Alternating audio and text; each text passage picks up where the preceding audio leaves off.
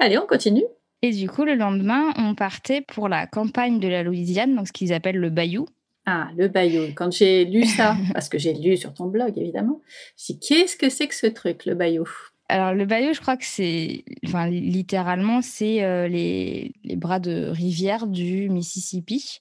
Okay. En fait, c'est un fleuve, le Mississippi, si je ne dis pas de bêtises. Oh oui. Et il y a plein de petites branches qui partent dans tous les sens, un peu comme un arbre, quoi, avec des branches qui partent. Et dans ces bayous, c'est là qu'on rencontre les alligators. Ah ! Est-ce que c'est comme en Floride où on prend les bateaux à fond plat ? Ouais, c'est le même genre. Ouais. Ok. C'est exactement ça. Et c'est aussi dans ce coin-là qu'il y a toutes les plantations qui sont très connues pour l'esclavage, où on voit beaucoup de films sur les plantations de canne à sucre, avec les traites d'esclaves, tout ça. Et c'est un vrai endroit à découvrir historiquement, parce que donc, nous, on en a visité une de plantation, et c'est vrai que ça prend aux tripes, quoi, de savoir toute l'histoire de ces endroits-là. Vous avez fait ça dans quel ordre ? Alors, nous, on est d'abord partis vers les plantations. On avait loué une voiture à partir de la Nouvelle-Orléans pour 3 jours. OK. Et ensuite, on est revenu...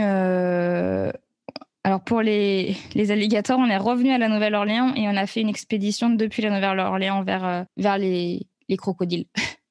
Alors, attends, que je comprenne. Vous êtes allé dans le bayou, mais vous êtes revenu après.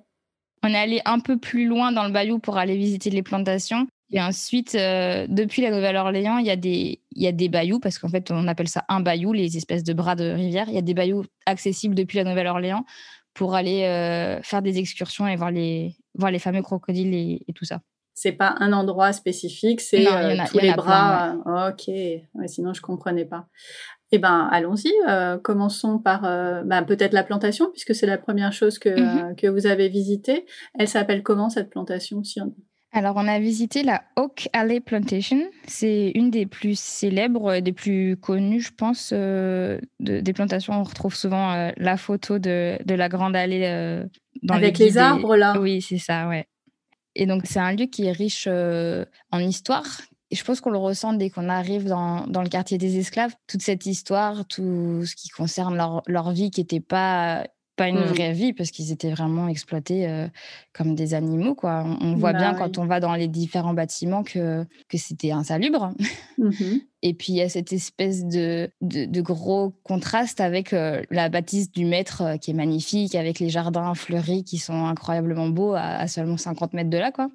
Donc, c'est vraiment des lieux très intéressants à découvrir. Il y a des visites guidées qui sont proposées. Alors, on ne l'a pas fait parce que toujours voyage avec un bébé, je ne pensais pas que c'était bonne idée. C'est un peu compliqué. Et puis, on ne voulait pas trop rentrer dans la bâtisse aussi parce que Covid. Enfin, voilà, on essayait d'éviter les endroits fermés avec Louise.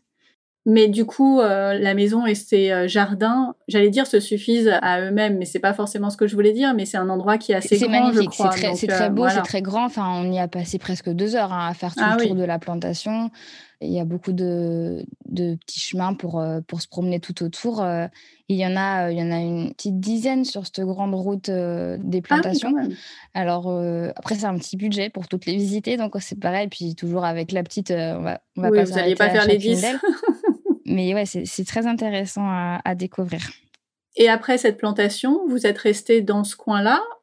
On est resté dans le coin pendant 2 jours. On était vers Morgan City. Donc, c'est une ville en plein milieu de cette région, le Bayou. On a fait pas mal de routes parce que finalement, la route se suffit aussi à elle-même avec tous ces champs de canne à sucre immenses. Des fois, on passe dans des espèces de forêts et tout ça. C'est beau. Et puis, on a visité aussi un peu la ville. Alors, la ville de Morgan City n'est pas magnifique, mais ça mérite d'être visité parce que c'est aussi c'est ce qui fait partie du voyage et de la découverte du monde, c'est de découvrir la vraie vie hors tourisme, je trouve. Oui, bien sûr, ouais, absolument. C'est important de savoir où on est, d'être dans l'ambiance. Et après, on aime ou on n'aime pas, mais vous étiez sur place, donc... Voilà, faire un restaurant local pour manger comme les gens du coin. Ça, alors, qu'est-ce qu'on mange ? Alors, ils mangent des espèces de gros sandwichs avec de la viande frite dedans. Ça a l'air léger, ça. Ouais, non, rien n'est léger. Hein. En Louisiane, il ne faut pas s'attendre à manger des choses légères, carrément pas. Mais non, on s'est bien régalé. Je voudrais bien retrouver le nom de la cuisine cajun, ça s'appelle. Ouais. Cette espèce de gros sandwich. Comment ça s'appelait déjà ? Ça ne me revient pas. Un po-boy, voilà. Un po-boy, ça c'est à goûter, ça vaut vraiment le coup. Donc c'est gros sandwich, dedans ils mettent soit des fruits de mer, soit de la viande frite. Ils font des espèces de grosses soupes aussi, le gombo, qui est délicieuse. Et ça, il faut vraiment trouver les restaurants non touristiques, quoi, parce que ça vaut vraiment le coup. Et bah, est-ce que tu as une adresse à nous conseiller ? Est-ce que tu te souviens du nom d'un de ces restaurants ? Ouais, notre premier po-boy, on l'a mangé à Thibodeau. Et ça s'appelait le restaurant Bubba's, B-U-B-B-A, avec un apostrophe S. Et c'est vraiment le restaurant des locales, quoi. Pour le coup, si tu veux mettre le lien de mon blog pour voir les photos, parce que c'était trop bien. C'était vraiment une expérience au top. Alors, c'est pas le mets le plus raffiné du monde, hein, mais je trouve que ça vaut le coup. Ne serait-ce que d'aller dans ce restaurant, ça vaut vraiment le coup. Oui, et puis on n'a pas envie de manger raffiné tout le temps, de toute façon. On a surtout envie de bien manger, après. Ouais. Pour les plats plus raffinés, il faut retourner à la Nouvelle-Orléans après et aller manger dans les bons restaurants un peu plus. On en reparlera après quand il y retournera, alors.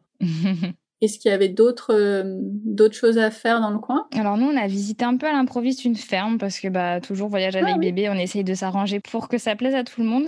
Et j'avais repéré une ferme pédagogique dans la ville où on avait pris notre Airbnb là, pour les 2 nuits. Et coup de bol, il y avait quelqu'un dans la ferme, mais normalement, elle était fermée. Alors du coup, on a eu de la chance. On a pu voir un peu tous les animaux et tout ça. On y a passé une petite heure finalement, alors qu'ils n'étaient pas censés être ouverts. Mais du coup, je ne pourrais même pas citer exactement quel était le nom de cette ferme pédagogique, parce que je ne sais toujours pas s'ils ouvrent public ou pas. Mais ça a bien plu à Louise, qui commençait en plus à retrouver un peu d'énergie. Donc, elle était bien contente de voir quelques animaux. Et puis, on a aussi fait un petit tour sur une plage au bord d'un lac avec les grands... ces espèces de saules pleureurs, je crois, les arbres qui ont des grandes feuilles qui sont assez impressionnants, qui sont très typiques de la Louisiane aussi, d'ailleurs. Un moment de nature. Ouais, un moment nature qui a fait du bien à tout le monde après le petit côté pas sympa de l'otite. On retrouvait notre bébé en forme, donc on était quand même tous rassurés. Oui, j'imagine. Mm-mm. C'est quand même mieux comme ça. Et du coup, c'était 2 jours bien sympas avant de retourner sur la Nouvelle-Orléans.